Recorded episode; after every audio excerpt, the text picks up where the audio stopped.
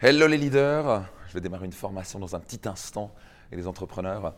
Et euh, je vais vous parler d'une chose très importante, que la persévérance sans formation, c'est de la stupidité. Donc qu'est-ce que je veux dire par là? On est beaucoup dans la société à dire il faut être persévérant, il faut foncer, il faut être motivé, il faut persévérer. Alors, je veux bien, c'est bien de, de vouloir être persévéré, mais si vous persévérez à faire constamment la mauvaise chose, vous allez persévérer à faire quelque chose de mauvais. Donc je prends un exemple. Si vous tapez la, tête contre un mur, ça c'est votre stratégie, et vous persévérez là en disant oui, je, je tapais contre le mur encore plus fort et encore plus fort et encore plus fort, qu'est-ce qui va se passer? Vous allez avoir un œdème comme ça, vous allez vous exploser la tête et vous, allez, vous risquez d'aller à l'hôpital et mourir.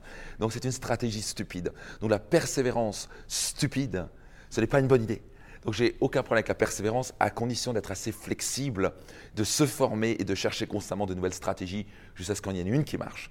Et c'est vrai beaucoup de gens disent oh, je persévère, je persévère, je lance la troisième boîte. Ok, mais si tu n'apprends rien ta première boîte, tu vas persévérer, la deuxième boîte, tu vas la cracher à nouveau. Donc tu vas te former, tu vas transformer les échecs en leçons, comme ça c'est plus un échec, c'est une leçon. Certains passent d'une personne en personne. Ah oui, j'ai échoué mon premier mariage, mon deuxième mariage, il faut que je persévère. c'est bien, mais si vous apprenez pas de votre dernier euh, divorce ou de séparation, c'est stupide ce que vous allez reproduire exactement la même chose. Donc il faut absolument être intelligent dans son approche. C'est ok d'être persévérant, mais pas de la persévérance stupide. Vous utilisez constamment la même stratégie. Vous voulez être persévérant à être suffisamment souple, ouvert, en disant je teste différentes stratégies et je me forme et j'apprends que tous les petits échecs sur le chemin, je les transforme en leçons. Donc si vous êtes ouvert et vous êtes suffisamment intelligent à dire je vais chaque échec, je vais les transformer en leçon, que je ne vais pas rester dans mon coin, juste me taper la tête contre le mur, mais que je vais me former pour apprendre de nouvelles stratégies et les implémenter. Jusqu'à ce que j'y arrive, là on est bon. Donc la persévérance, ça c'est ok. Ne jamais abandonner, c'est top, mais à condition d'être souple et de tester différentes stratégies.